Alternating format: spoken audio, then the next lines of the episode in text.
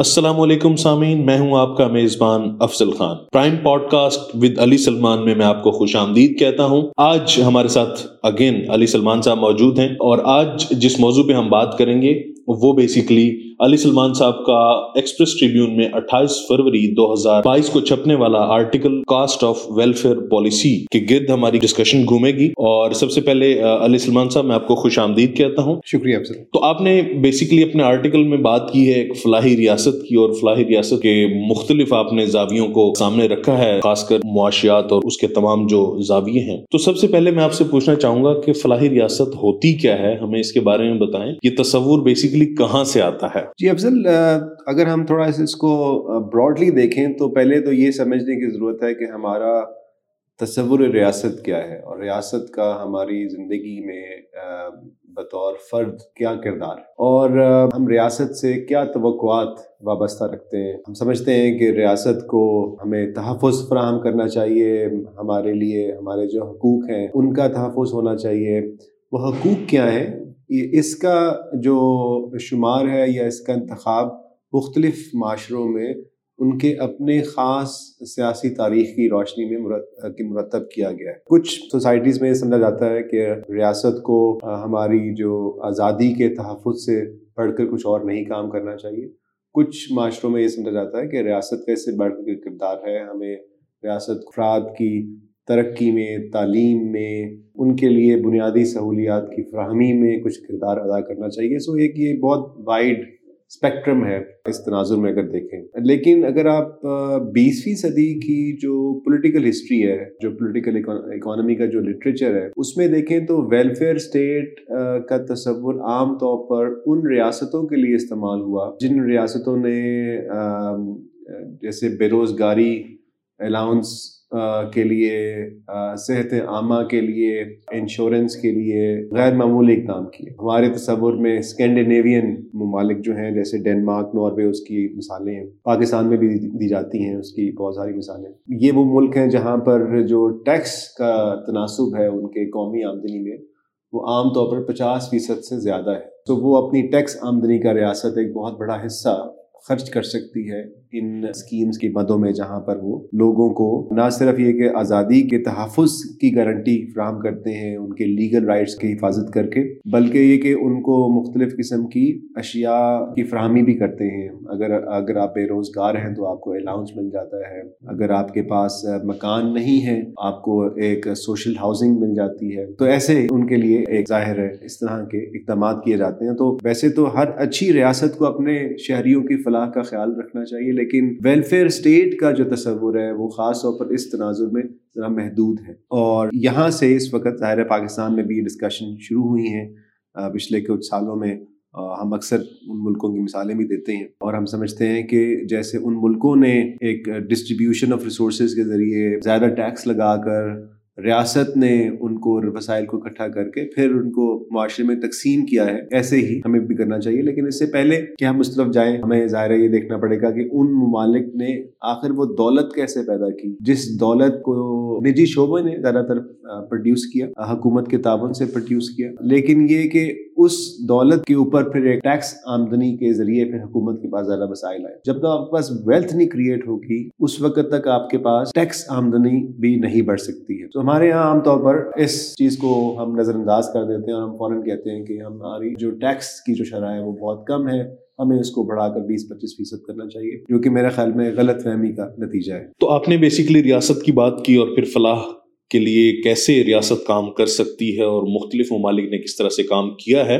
تو اگر ان تمام چیزوں کو ذہن میں رکھیں، کیونکہ جس طرح سے آپ نے کہا کہ پاکستان میں بھی ان مختلف ممالک کی مثالیں دی جاتی ہیں، تو اگر ہم پاکستان کے تناظر میں بات کریں، تو پاکستان کی جو مختلف حکومتیں رہی ہیں مختلف ادوار میں، تو آپ کو کیا لگتا ہے کہ وہ بیسیکلی اس فلاحی ریاست کے تصور کو کس طرح سے استعمال کرتی رہی ہیں اور کیا کسی نے پریکٹیکلی اس پہ کام کیا ہے یا نہیں کیا یا کوشش کی گئی ہے؟ جی اس میں اگر آپ تھوڑا سا ہماری تاریخ میں پیچھے چلے جائیں۔ تو ہم یہ کہہ سکتے ہیں کہ کسی حد تک جو بھٹو کے دور کے اندر جب نیشنلائزیشن ہوئی اور ہم نے دیکھا کہ لیبر یونینز بنی اور بہت سارے ایسے اقدام اٹھائے گئے جس کی روشنی میں، اور جس کا مقصد یہ تھا کہ حکومت کے نزدیک شعبے یا وہ کارکردگی جو حکومت کے اندر ہو سکتی ہے، وہ نجی شعبہ نہیں دکھا سکتا۔ تو لیبر رائٹس کا ہمیں زیادہ تر تصور ملتا ہے۔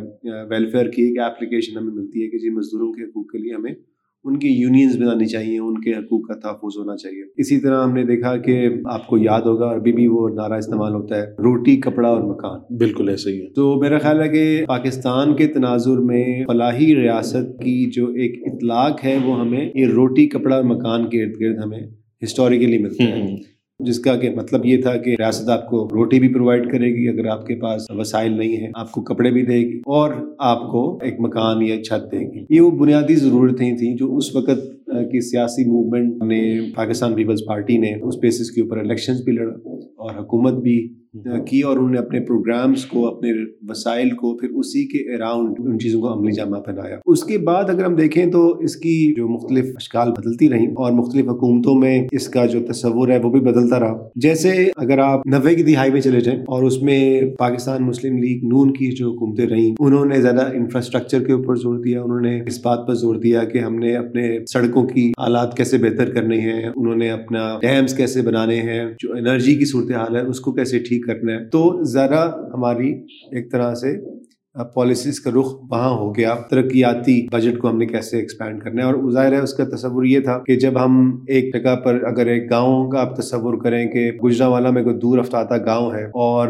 وہاں کے جو فارمرز ہیں، ان کی پہنچ نہیں ہے شہروں کی مارکیٹ تک، تو وہ پہنچ تبھی ہو سکتی ہے جب ان کو اچھی روڈز مل جائیں، جب ان کو اچھا ٹرانسپورٹ مل جائے اور خاص طور پر روڈز کی نیٹ ورک کے اوپر بڑا بڑا کام کیا گیا۔ تو وہ تصور یہی تھا کہ ہم نے ظاہر سرکاری وسائل ہیں، یہ تو ریاستی وسائل ہیں، ہم نے ان کو اس مقصد کے لیے خرچ کرنا ہے۔ بالکل ٹھیک ہے۔ ابھی آپ نے روٹی، کپڑا اور مکان کی بات کی ہے اور پھر اس کے سامنے آپ نے ایک ڈفرینٹ اسٹرکچر رکھا ہے نائنٹیز میں مسلم لیگ نون کا۔ تو یہ دو تصور ایسے ہیں کہ اگر ہم اوور آل ان کو دیکھیں تو میرے خیال سے روٹی، کپڑا اور مکان کا جو تصور ہے وہ زیادہ قریب ہے ایک ایک شخص کے، ایک عام اس کے۔ آل دو انفراسٹرکچر اور یہ ساری چیزیں بھی انہی سے ہی ریلیٹڈ ہیں الٹیمیٹلی ان کی اس میں ہی وہ کی جا رہی ہیں۔ لیکن آپ کے خیال میں پبلک پرسپیکٹو ان چیزوں کو کس طرح سے لیتا ہے؟ یہ دو ڈفرینٹ جو کانسیپٹس اور کیا یہ دونوں اپنے اس میں ایک ایک اپنے پیراہے میں کامیاب ہوئے یا نہیں ہوئے؟ ہاں، یہ بڑا دلچسپ سوال ہے۔ میرا خیال ہے کہ ہمیں اس بات کو اپریشیٹ کرنا پڑے گا کہ پاکستان کے عوام نے ان دونوں نقطہ ہائی نظر کو اہمیت دی ایک سیاسی میدان میں اور ہمیں ان کی ایک بڑی واضح حمایت نظر آتی ہے جو ہم نے الیکشنز کے اندر دیکھی۔ اور اسی لیے ان دونوں جو بڑے پارٹیز ہیں، ان میں مقابلہ بھی پچھلے پچیس تیس سال میں رہا ہے۔ عوام نے کس کو زیادہ ترجیح دی؟ ظاہر ہے کہ سال ہر سال کے پروسیس کے بعد ہم نے دیکھا کہ اگرچہ مقابلہ کافی سخت رہا، لیکن جیسے پنجاب کے علاقوں میں ہمیں انفراسٹرکچر کے اوپر زیادہ سپورٹ نظر آتی ہے۔ زیادہ حمایت نظر آتی ہے۔ اس طرح خیبر پختونخوا میں ہمیں اس میں زیادہ سپورٹ نظر آتی ہے، لیکن صوبہ سندھ میں اور صوبہ بلوچستان میں ہمیں زیادہ رائٹس کی ڈسکشن ہمیں زیادہ نظر آتی ہے۔ وہاں پر غربت بھی زیادہ ہے، وہاں پر لوگوں کے وسائل بھی کم ہیں اور شاید پنجاب میں خاص طور پر شمالی پنجاب کے اندر اور مرکزی پنجاب کے اندر چونکہ لوگوں کی معاشی حالات بہت بہتر ہو چکے ہیں۔ تو وہ پھر ایک روٹی اور کپڑا اور کافی تک مکان کی بنیادی ضروریات ان کی وہ خود ہی پوری کر رہے ہیں۔ ان کو اس کو پوری کرنے کے لیے کسی حکومت کی ضرورت نہیں۔ لیکن وہ یہ سمجھتے ہیں کہ سڑکیں بنانا، ڈیمز کی تعمیر کرنا، یونیورسٹیز کی تعمیر کرنا بجلی گھروں کی تعمیر کرنا، وہ ان کے بس کی بات نہیں ہے اور نہ ہی عام طور پر کوئی پرائیویٹ سیکٹر کی اینٹیز کو خود سے تعمیر کر سکتی ہے۔ تو اس لیے انہوں نے اس بات کو بہتر سمجھا کہ جو پولیٹیکل پروگرام ان کو اس چیز کے لیے آمادہ کر رہا ہے ان کی حمایت لے رہا ہے تو اس کو سپورٹ کرنی چاہیے۔ سو so, اس وقت بھی وہ ہمیں تقسیم نظر آتی ہے۔ اگر آپ اس کو اس طرح دیکھیں گے پاکستان کے شمال میں پنجاب اور خیبر پختونخوا کے بڑے حصوں میں اور پاکستان کے جنوب میں سندھ اور بلوچستان کے بڑے حصوں میں ہمیں ایک تقسیم تقسیم نظر آتی ہے۔ اور اس وقت بھی یہ کہنا بہت مشکل ہے کہ پورا پاکستان کسی ایک طرف چل پڑا ہے کیونکہ لوگوں نے اپنے معاشی حالات اور فہم کے مطابق مختلف وہ فیصلے کیے ہیں۔ بالکل ٹھیک ہے۔ تو کیا ہم یہ کہہ سکتے ہیں کہ اس اس کو اگر ہم دو ڈفرینٹ اسٹیپس میں تقسیم کریں، تو کیا یہ کہا جا سکتا ہے کہ روٹی کپڑا اور مکان کی جو پروویژن ہے، وہ پہلا اسٹیپ ہے اور پھر انفراسٹرکچر اور ان چیزوں کی وہ تقسیم دوسرا اسٹیپ ہے۔ یہ میں آپ سے ماہر معاشیات کے طور پہ پوچھنا چاہوں گا۔ کیونکہ آپ نے خود کہا کہ پنجاب کے لوگوں کو روٹی، کپڑا اور مکان کے لیے ڈپینڈ کرنے کی ضرورت نہیں ہے کیونکہ ان کے مالی حالات بہتر ہو چکے ہیں۔ تو کیا اگر بلوچستان اور سندھ کے لوگوں کے مالی حالات اور یہ چیزیں بہتر ہوتی، تو کیا وہ بھی پھر انفراسٹرکچر کی طرف ہی جاتے؟ کیا ان کی پرائرٹیز چینج ہوتی؟ سر اس میں میری جو جو انڈرسٹینڈنگ ہے وہ یہ ہے کہ یہ ایسا نہیں ہوا ہے کہ ریاست نے ان کو کوئی روٹی دی ہے یا کپڑا دیا ہے۔ میں نے جب پنجاب کی مثال دی تو اس میں ہمارے سامنے ہے کہ اس میں سے بے شمار خاندان جیسے باہر چلے گئے، گلف میں جابز ان کی ہو گئیں یا یہاں پر انڈسٹریز لگیں، اس کی روشنی میں ان کے معاشی حالات بہتر ہوئے حکومت نے مختلف پروگرامز کیے۔ حکومت نے تو راشن کارڈ بھی بنائے، حکومت نے روٹی پلانٹ بھی بنائے، حکومت نے اس طرح کے فیکٹریز بھی نیشنلائز کی لیکن وہ ناکام ہو گئی اور جہاں پر ہم نے دیکھا کہ جہاں مسابقت تھی، جہاں پر ہمیں زیادہ ترقی کے مواقع تھے، وہاں پر لوگوں نے خود سے اس کو وہ کیا۔ سو ایسا لگتا ہے کہ ویلفیئر کے یہ جو بنیادی مراحل ہیں لوگ اپنی مدد خود کرتے ہیں اور اس میں اپنی وہ کامیابی حاصل کرتے ہیں۔ اور وہ آج بھی ایسے ہی ہوگا۔ مجھے لگتا ہے کہ اگر حکومتیں آج بھی ان گڈس کی پروویژن میں جائیں گی جہاں پر پرائیویٹ سیکٹر اپنا رول پلے کر سکتا ہے تو وہ ہمارے وسائل کا صحیح استعمال نہیں ہوگا۔ زیادہ استعمال ہمارے وسائل کا ایفیشنسی کا تقاضا یہ ہے۔ کہ اس طرف کیا جائے جہاں پر انڈیویجول انیشیٹو پرائیویٹ انیشیٹو نہ کام کر سکے۔ بجائے کہ ہم اس طرف جائیں جہاں پر آلریڈی سے فیکٹریز موجود ہیں جو کہ کپڑا بنا رہی ہیں جو آٹا ملز ہیں یا اس طرح کی جو بنیادی ہماری ضروریات ہیں وہ پوری ہو رہی ہیں۔ تو اس طرف حکومت کو نہیں جانا چاہیے۔ حکومت کا کام اگر آپ اس کو ویلفیئر کی نگاہ سے دیکھیں تو ظاہر ہے وہ یہ ہے کہ سابقت کو انشور کرے وہ دیکھے کہ کوئی نجی شعبہ اس کو ایکسپلوائڈ نہیں کر رہا ہے آزادانہ تجارت ہو رہی ہو۔ لیکن بہرحال وہ ایک ایک ڈفرینٹ ہماری بحث ہو جائے گی۔ لیکن یہ اس میں ترجیحات کا تعین بہت ضروری ہے۔ بالکل ٹھیک ہے۔ تو اگر ہم پاکستان کے پرسپیکٹو میں بات کریں، تو کرنٹلی جو سچویشن ہے، جو ابھی گورنمنٹ ہے پاکستان تحریک انصاف کی، تو یہ لوگ جب آئے، تو انہوں نے بیسکلی فلاحی ریاست کے تصور کا ایک سلوگن عوام کے سامنے رکھا تھا اور انہوں نے کلیئرلی ڈکلیئر کیا تھا کہ ریاست مدینہ اور فلاحی ریاست کا تصور بیسکلی ہم لائیں گے اور ہم اس سوسائٹی کو، پاکستان کو اس طرف لے کر کے جانا چاہتے ہیں۔ تو ابھی ان کا میرے خیال سے ٹینیور گزر چکا ہے آلموسٹ آخری سال ان کا سٹارٹ ہو چکا ہے اور الیکشن کیمپین کے اندر بھی ہر پارٹی انٹر ہو رہی ہے۔ تو آپ کو کیا لگتا ہے کہ کیا ان لوگوں نے جو فلاحی ریاست اور ریاست مدینہ کا سلوگن دیا عوام کو، اس پر یہ لوگ کافی حد تک پورا اترے یا نہیں اترے؟ جی اس میں اگر ہم اس حکومت کی بات کریں، پاکستان تحریک انصاف کی، تو اس میں ہمیں کچھ اس میں فرق چیزیں نظر آتی ہیں۔ آپ کو میں نے شروع میں مثال دی کہ جیسے ہم نے ایک وقت میں روٹی، کپڑا اور مکان کی بہت زیادہ بات سنی، حقوق کی بات سنی۔ پھر ہم نے انفراسٹرکچر کے اوپر دیکھا کہ حکومتیں جو خاص طور پر پی ایم ایل این کی حکومتیں رہیں، وہ انہوں نے اس کے اوپر زیادہ کام کیا۔ پاکستان تحریک انصاف کی حکومت نے گورننس کے اوپر اور ویلفیئر کے اوپر کافی پولیٹیکل میسیجنگ کی۔ لیکن پولیٹیکل میسیجنگ کے بعد انہوں نے اپنے حکومت کے جو ریسورسز ہیں، اس طرف بھی گئے، انہوں نے ان کو اس طرف ایلوکیٹ کیا۔ اور اس کی ہمیں تین بڑی مثالیں نظر آتی ہیں، اس کے اوپر میں تھوڑی سی بات کروں گا۔ کیونکہ میرے آرٹیکل کے اندر ان کا ایک اسیسمنٹ موجود ہے۔ جی جی پلیز سب سے پہلے وہ ہم نے جو روٹی کپڑا مکان کی بات کی اس میں سے جو مکان کا مسئلہ ہے انہوں نے اس کو پک کیا اور کہا کہ جی ہم پاکستانیوں کے لیے پچاس لاکھ گھر بنائیں گے۔ اب یہ جو پچاس لاکھ گھر کا جو ایک ٹارگٹ ہے، وہ بظاہر ایک بہت ایمبیشیس ٹارگٹ ہے اور ہر ایک کو لگتا ہے کہ اس سے نہ جن لوگوں کے پاس گھر نہیں ہے، چھت نہیں ہے، ان کو ملے گا، بلکہ یہ کہ اکنامک ایکٹیویٹی کا باعث بھی بن سکتا ہے۔ اور جو میں نے کہا نا کاسٹ آف ویلفیئر یہ فری نہیں ہے۔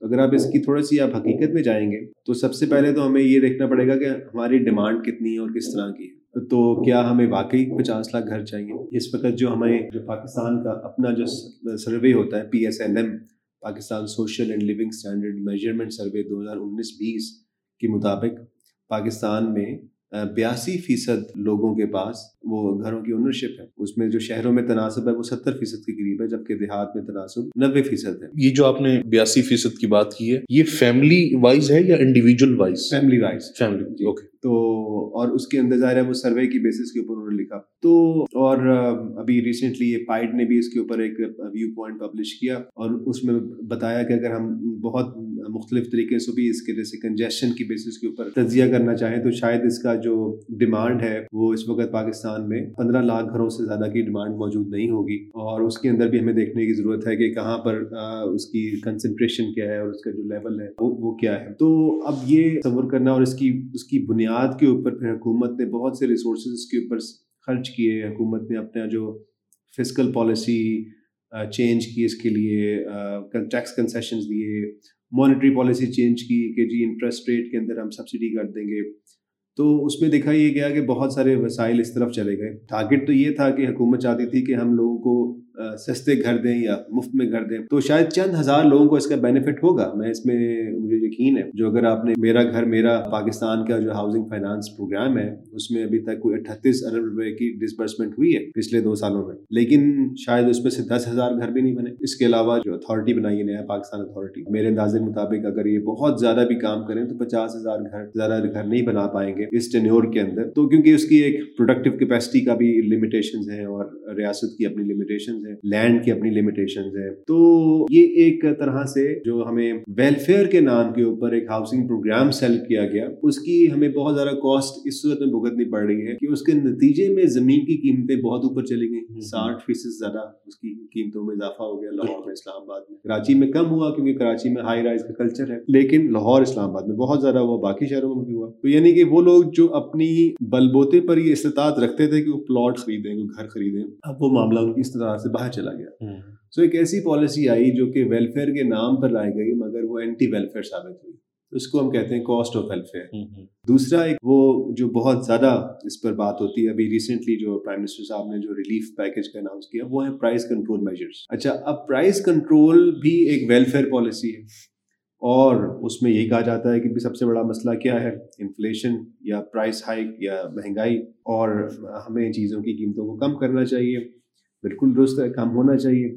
لیکن وہ کم کیسے ہو سکتی ہیں جب آپ کی اپنی پروڈکشن کم ہے جب آپ کی ٹریڈ کے اوپر لمیٹیشن ہے جب آپ کی جو پروڈکٹیوٹی ہے وہ بہت کم ہے اور آپ کی انکم بڑھ رہی ہے آپ کی ڈیمانڈ بڑھ رہی ہے آپ کی آبادی میں اضافہ ہو رہا ہے تو یہ مس میچ ہے اب اس مس میچ کو آپ پرائز کو کم کرنے سے پورا نہیں کر سکتے۔ اب بلکہ اگر آپ پرائز کو کم کریں گے تو پھر اس میں جو فیوچر میں انویسٹمنٹس آنی ہے وہ بھی نہیں آئیں گی۔ انویسٹمنٹ کے سیکٹر میں نہیں آئیں گی۔ تو اس میں انوویشن نہیں آئے گی، اس کے اندر پروڈکشن نہیں ہوگی، تو وہ اصل میں تو دوبارہ وہ پرائسز کو اوپر لے جائے گا، کیونکہ شارٹیجز ہو جائیں گی۔ جب بھی پرائز کم ہوگی تو اس کا نتیجہ ہمیشہ شارٹیجز کی شکل میں نکلے گا لوگ مارکیٹ سے سودا لانا بند کر دیں گے۔ آپ نے جو مارکیٹ میں اسٹاک پڑا ہوگا آپ اس کے اوپر تو انفورس کر سکتے ہیں پرائز کنٹرول لیکن آپ یہ نہیں انفورس کر سکتے ہیں کہ اگلا سودا بھی اسی پرائز کے اوپر آئے۔ لوگ کاروبار کرنا بند کر دیتے ہیں۔ اور یہ عام طور پر بڑی ہم مثالیں دیتے ہیں۔ نائنٹین سکسٹیز کی موجودہ حکومت بھی دیتی ہے۔ تو اس میں سب سے پہلے فیلڈ مارشل صاحب نے کوشش کی تھی کہ ہم قیمتوں کا تعین کریں۔ اور انہوں نے ایک پرائز کنٹرول لا بنا دیا۔ اور اس کو انفورس کر دیا تو لوگوں نے ظاہر کہا کہ جی ڈکٹیٹر آ گیا ہے تو ہمیں اس کی بات ماننی پڑے گی۔ تو وہ فوج نے اس پر عمل درآمد تو کامیابی سے کرا لیا یعنی قیمتیں کم ہو گئیں۔ لیکن جب وہ اسٹاکس ختم ہوئے تو پھر لوگوں نے اس میں دوبارہ خریداری کرنے سے انکار کر دیا۔ اور کچھ ہی مہینوں کے بعد فیلڈ مارشل صاحب کو اپنی جو اکنامک پالیسی ہے اس کو درست کرنا پڑے گا کہ ایسے آپ نہیں کر سکتے۔ تو ابھی بھی یہی ہو رہا ہے۔ لوگ بلیک مارکیٹنگ کی طرف جائیں گے تو ذخیرہ اندوزی کی طرف جائیں گے لوگ شارٹ کریں گے چیزوں کو۔ تو یہ بظاہر ایک ویلفیئر پالیسی ہے۔ لیکن اس ویلفیئر پالیسی کا نقصان یہ ہوگا کہ پوری جو آپ کو سوسائٹی کو اس کا خمیازہ کرنا پڑے گا۔ سو میرا کہنے کا مقصد یہ ہے کہ جب ہم نعرہ لگاتے ہیں کہ ایک فلاحی ریاست ہونی چاہیے اور ہم اس طرح کے پروگرامس فلاحی ریاست کے نام پہ لے کے آتے ہیں، تو ہمیں ان کی کاسٹس بھی دیکھنی پڑیں گی۔ ہمیں ان کی جو فزیکل کاسٹ ہے حکومت کو خود کیا ظاہر ہے وہ حکومت کے پاس پیسے تو ٹیکس پیئر سے آئیں گے۔ تو ہمیں وہ بھی دیکھنے پڑیں گے۔ اور ہمیں اس کی سسٹینیبلٹی دیکھنی پڑے گی کہ کتنے عرصے تک ہم ایسا کوئی پروگرام جاری رکھ سکتے ہیں۔ سو اس کو میں کنکلوڈ اس طرح کروں گا کہ ایسی پالیسیز جو بظاہر ویلفیئر کے نام پہ آئیں وہ اصل میں اینٹی ویلفیئر پالیسیز ہوتی تو ہم نے کافی آسپیکٹس پہ بات کی ہے کہ بیسکلی جو ویلفیئر کے نام پہ ڈفرینٹ اسکیمز آئی ہیں یا ڈفرینٹ انہوں نے پالیسیز سامنے رکھی ہیں، وہ basically at the end anti welfare state اس کے ثابت ہوتی ہیں۔ اسی طرح سے آپ نے روٹی کی بات کی ہے اسی طرح اور بھی کافی سارے پروگرامز ہیں جو پاکستان تحریک انصاف کی گورنمنٹ لے کر کے آئی ہے۔ اس میں پناہ گاہوں کی جو ایک مثال ہے، وہ ہمیں ملتی ہے۔ جو لنگر خانے چلائے جا رہے ہیں، اس کی مثال ملتی ہے۔ اسی طرح سے اور بھی کافی ساری چیزیں ہیں۔ اور اسی طرح اس کی پیرل میں کامیاب جوان پروگرام بھی چل رہا ہے، جس میں نوجوانوں کو ٹریننگس دی جا رہی ہیں اور وہ ساری چیزیں۔ تو ابھی یہ دو ڈفرینٹ چیزیں ہیں، لنگر خانے اور یہ ساری چیزیں۔ تو اوور آل اگر ہم بات کریں تو آپ کو نہیں لگتا کہ ایک یہ لنگر خانے یا اس طرح کی چیزیں وہ کرنے سے ہم اپنی عوام کا جو ایک موریل ہے یا وہ جو ایک ان میں وہ ہے کہ وہ کام کر سکیں، خود سے وہ اپنا رول ادا کر سکیں۔ وہ اب مطلب عوام اسی طرف ہی آ جائے گی کہ اوکے جی لنگر خانوں میں کھانا مل رہا ہے تو بس ہم اسی پہ ہی رہتے ہیں اور پناہ گاہیں ہیں تو ہم اسی پہ ہی وہ اب گزارا کرنا شروع کر دیں۔ تو یہ کافی ڈسٹارٹیڈ سی پکچر نظر آ رہی ہے۔ اس کے اپوزٹ جہاں نیشنل ووکیشنل ٹریننگ انسٹیٹیوٹس جس طرح سے نوجوانوں کو تعلیم دے رہے ہیں اور اسکلس دے رہے ہیں، وہ بھی انہیں کا ہی انیشیٹو ہے۔ اور وہ کافی اچھا بھی جا رہا ہے اور کافی سارے اسٹوڈینٹس نے اس سے وہ کیا تو یہ کافی تضاد نہیں ہے آپس میں ایک دوسرے کے سامنے؟ جی چونکہ وہ ظاہر ہے کہ آپ صحیح اس کی، آپ کی، بالکل اب میں اتفاق کروں گا آپ کے کنکلوژن سے یہ دو مختلف سمتیں ہیں۔ اس میں میں بالکل اس بات کو انڈورس کروں گا کہ انہوں نے جو اسکلس کے اوپر جو کام کیا ہے یا اور کر رہے ہیں، وہ بہت اہم ہے یہاں پر حکومت کا کردار میں زیادہ نظر آنا چاہیے، زیادہ بہتر ہونا چاہیے۔ تاکہ مارکیٹ کے جو اندر جو ڈیمانڈ ہے انڈسٹری کی جو ڈیمانڈ ہے، اس میں ابھی بھی بہت زیادہ گیپس ہیں. یعنی ڈیمانڈ زیادہ ہے اور supply of skill labour force کم ہے. تو وہاں پر زیادہ بات کرنی چاہیے. باقی جہاں تک لنگر خانوں یا پناہ گاہوں کی بات ہے میرے نزدیک اس کا جو اثرات ہیں بہت لمیٹڈ ہیں، بہت محدود ہیں. وہ شاید ہماری آبادی کا کوئی اشاریہ ایک فیصد کے پاس بھی نہیں اس طرح کی ایکسیس پہنچ سکے گی۔ اچھی ہیڈ لائنز ہیں۔ یہ ایسے کام ہیں جو کہ معاشرہ خود بہتر طریقے سے کر سکتا ہے۔ لوگ خود ویلفیئر کو اس طرح کی جو لوکلائزڈ سلوشنس ہیں، جیسے میں اپنے محلے میں اس کو آرگنائز کر سکتا ہوں۔ ہماری مساجد بہت اچھا کردار ادا کر سکتی ہیں۔ اگرچہ وہ ان کا کوئی رول نہیں ہے اس وقت اس طرح کی سماجی بحدود کے کاموں کے اندر۔ تو حکومت کو اس طرف زیادہ انکریج کرنا چاہیے کہ بجائے کہ ایک مرکزی حکومت یا ایک وزیر اعظم یہ کام کرے یہ لوکل گورنمنٹس کا اور جو کمیونٹیز ہیں ان کا کام ہے۔ ہاں حکومت کا کام یہ ہے کہ اس کے ارد گرد ایک بہتر انفراسٹرکچر یعنی ریگولیٹری انفراسٹرکچر فراہم کرے لوگوں کو آسان بنائے ٹرانسپیرنٹ بنائے لوگوں کے لیے آسان بنائے۔ ابھی میں ابھی حال ہی میں دیکھ رہا تھا کہ پاکستان میں جو اگر آپ نے کسی نے ٹرسٹ بنانا ہو کسی سماجی بہبود کے لیے، تو اس کا پروسیس بہت کمپلیکیٹڈ کر دیا گیا اور اس طرح ہی ایسے کوئی اور سول سوسائٹی کے جو انیشیٹوز ہیں، ان کو بھی بہت زیادہ وہ کیا گیا۔ ان کو کوئی قسم قسم کی ٹیکس مراحت نہیں دی جا رہی۔ حالانکہ پوری دنیا میں چیریٹیبل ایکٹیویٹیز کے لیے یہ حکومت کا کام ہے، کرنا چاہیے۔ سو حکومت اس طرف کام کرے کہ تاکہ لوگوں کے پاس جو وسائل ہیں، چاہے وہ ان کے اپنی آمدنی سے ہوں بہت سے لوگ زکوٰۃ دیتے ہیں بہت سے لوگ صدقات دیتے ہیں اس کی بہتر چینل چینل ہو۔ اور یہ لوگ یہ جو سلوش یہ پرابلمس ہیں جو ہیں وہ لوکل سطح کے اوپر حل ہو سکیں بجائے کہ ایک مرکزی حکومت اس کا بیڑا اٹھائے جو کہ وسائل کا ایک ضیاع ہے۔ بالکل ٹھیک ہے۔ ایک آخری بات میں آپ سے پوچھنا چاہوں گا کہ ابھی ریسنٹلی ایک دو دن پہلے ہی پرائم منسٹر نے ایک ریلیف پیکج دیا جس کا بھی تذکرہ آپ نے بھی کیا۔ جس میں انہوں نے چیزوں کی قیمتیں کافی کم کر دی ہیں۔ تو اس میں دو چیزیں مجھے بتائیے گا کہ کیا یہ ایک اسٹنٹ ہے جو کہ شاید الیکشن آ چکے ہیں تو اس کی مد میں یہ شروع کیا جا رہا ہے؟ کیونکہ جس طرح سے آپ نے بات کی کہ جس تناظر میں ہماری اکانومی چل رہی ہے، تو اس میں بیسکلی یہ قیمتوں کا کم ہونا ایک عجیب سی بات ہے۔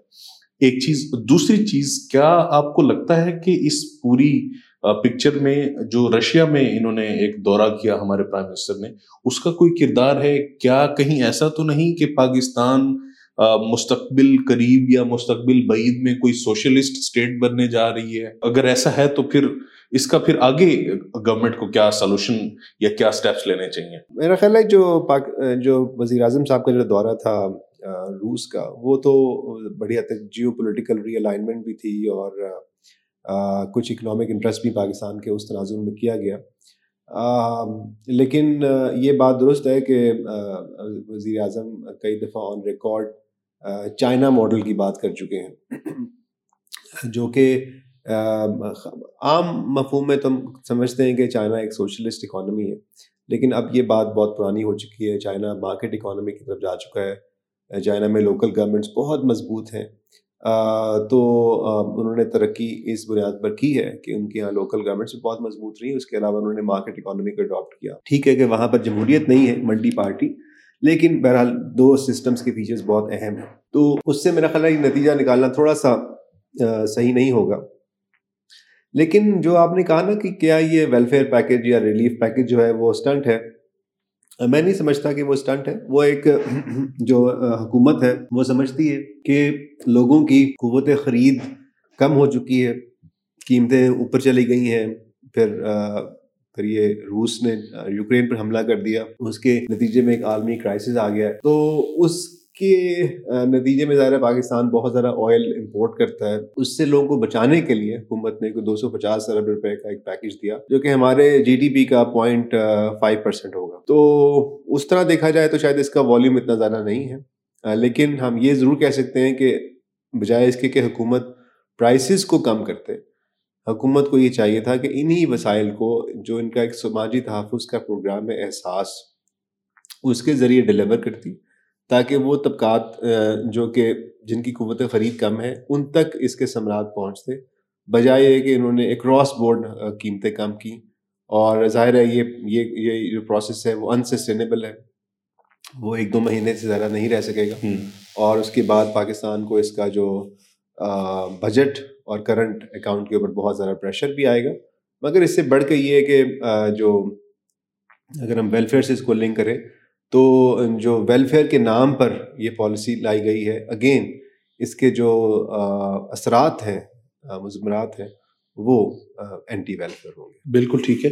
اپنے احساس پروگرام کی بھی بات کی، میں بس اس میں ایک چیز ایڈ کرنا چاہوں گا کہ اس پورے ریلیف پیکج کے ساتھ گورنمنٹ نے احساس کی مد میں لوگوں کو جو رقم مل رہی تھی اس میں دو دو ہزار روپے کا اضافہ بھی کیا ہے۔ تو وہ بھی میرے خیال سے اسی کا ہی پارٹ ہے۔ کنکلوڈ کرتے ہیں جی اس پوری ڈسکشن کو۔ ایک کوشچن لاسٹ ہے کہ اب پورے تناظر میں ہم کہہ رہے ہیں کہ چیزوں کی پرائسز بھی کم نہیں ہونی چاہیے، کیونکہ اس کا بھی مسئلہ ہوگا۔ ویلفیئر کی پالیسی اینٹی ویلفیئر ثابت ہو جاتی ہے، وہ بھی ایشو کھڑا ہو جاتا ہے۔ عوام بھی نہیں چاہتی کہ مزید جو ہے نا مہنگائی کا سامنا کرے، عوام بھی نہیں چاہتی کہ مزید جو ہے نا ٹیکسز کا ان پہ بوجھ آئے۔ تو یہ ساری چیزیں اگر ہمارے سامنے ہیں، تو آپ ہمیں بتائیں کہ گورنمنٹ کو پھر کس سمت میں جانا چاہیے یا کس ڈائریکشن میں جو ہے نا اپنا مستقبل کا لائے عمل اختیار کرنا چاہیے؟ دیکھیں، جہاں تک مہنگائی کا تعلق ہے، وہ تو موجود ہے اور وہ جب بھی آپ کی اکنامک ڈیولپمنٹ ہوتی ہے، تو پرائسز اوپر جاتی ہیں۔ اس میں کوئی ایسی حیرت کی بات نہیں ہے۔ لیکن ہمارے چونکہ سپلائی سائڈ کے بہت سارے ایشوز کھڑے ہو چکے ہیں اس کے علاوہ ہم نے بہت اس کے اندر کیش کی یعنی جو اگر آپ دیکھیں گے کنسیشنری فائنانس آیا انٹرسٹ ریٹ کم ہوا، بہت زیادہ کیپٹل گیا اکانومی کے اندر، تو اس کو کہتے ہیں کہ اگر ہم نے مانیٹری ایکسپینشن کی تو وہ بہت زیادہ افراد زر کی وجہ سے بھی مہنگائی ہوئی پاکستان کے اندر۔ سو ان تمام چیزوں کو ایک تو بہتر فزیکل ڈسپلن کے ذریعے ایڈریس کرنے کی ضرورت ہے۔ سو ایک تو فزیکل ڈسپلن چاہیے ہمیں۔ حکومت کا کام ہے کہ وہ غیر ضروری اخراجات کو کم کرے۔ اس کی بہت ساری مثالیں دی جا سکتی ہیں، لیکن ابھی ہمارے پاس اس کا وقت نہیں ہے۔ دوسرا یہ کہ حکومت تجارت کو آزاد کرے اور آزادانہ تجارت کے ذریعے جیسے ہمارا جو واگا بارڈر ہے، اس کو اوپن کرے تاکہ ہم امپورٹ ایکسپورٹ کی کے ذریعے اپنے عوام کی فلاح کو زیادہ آسانی سے اس کو یقینی بنا سکیں۔ اور تیسرا یہ کہ جو لانگ ٹرم کے اندر ہماری پروڈکٹیوٹی کے اندر انویسٹمنٹ ہو، چاہے وہ ایگریکلچر پروڈکٹیوٹی ہے یا ہماری جو انڈسٹریل پروڈکٹیوٹی ہے، اس کے اندر اضافہ ہو۔ سو یہ میں سمجھتا ہوں کہ تین بنیادی ترجیحات ہیں جو کہ کسی بھی حکومت کے لیے سب سے اہم ہوں گی اور یہی ہمارے عوام کی فلاح کی طرف لے کے جائیں گے۔ بالکل ٹھیک ہے۔ Thank you so much Ali Salman صاحب۔ آج ہم نے فلاح ریاست پہ بات کی اور فلاح ریاست کیسے اور کس طرح سے ممکن بنائی جا سکتی ہے اور کس طرح سے حکومت کو اس پہ دیکھنا چاہیے، اس کا جائزہ لینا چاہیے کیونکہ فلاحی پالیسیز غیر فلاحی ثابت ہو ہو جاتی ہیں۔ تو اسی کے ساتھ ہم ایک اچھی امید کے ساتھ اور اچھی توقعات کے ساتھ جو ہے پروگرام کو کنکلوڈ کریں گے کہ آنے والے وقت میں حکومتیں جو ہے ان تمام چیزوں کو ذہن میں رکھیں۔ اور وہ ان تمام پالیسیز کو بناتے ہوئے اور ان تمام چیزوں کو سامنے رکھیں، عوام کی فلاح اور عوام کی بہبود کو سامنے رکھیں۔ اور عوام سے بھی ہم یہ توقع رکھیں گے کہ وہ بھی ان تمام چیزوں کو سامنے رکھتے ہوئے گورنمنٹ کے ساتھ کوآپریٹ کریں، جہاں بھی ممکن ہو، جتنی بھی چیزیں ہو سکیں۔ گورنمنٹ کے ساتھ عوام کو بھی چلنا چاہیے، کیونکہ ایک قوم کے طور پہ اسی طرح ہی چلا جاتا ہے۔ اس کے ساتھ ہی میں آپ تمام سے اجازت چاہوں گا اور آج کا ہمارا پوڈ کاسٹ یہیں ختم ہوتا ہے۔ آپ سے ملاقات ہوگی اگلی قسط میں، انشاءاللہ۔ خدا حافظ۔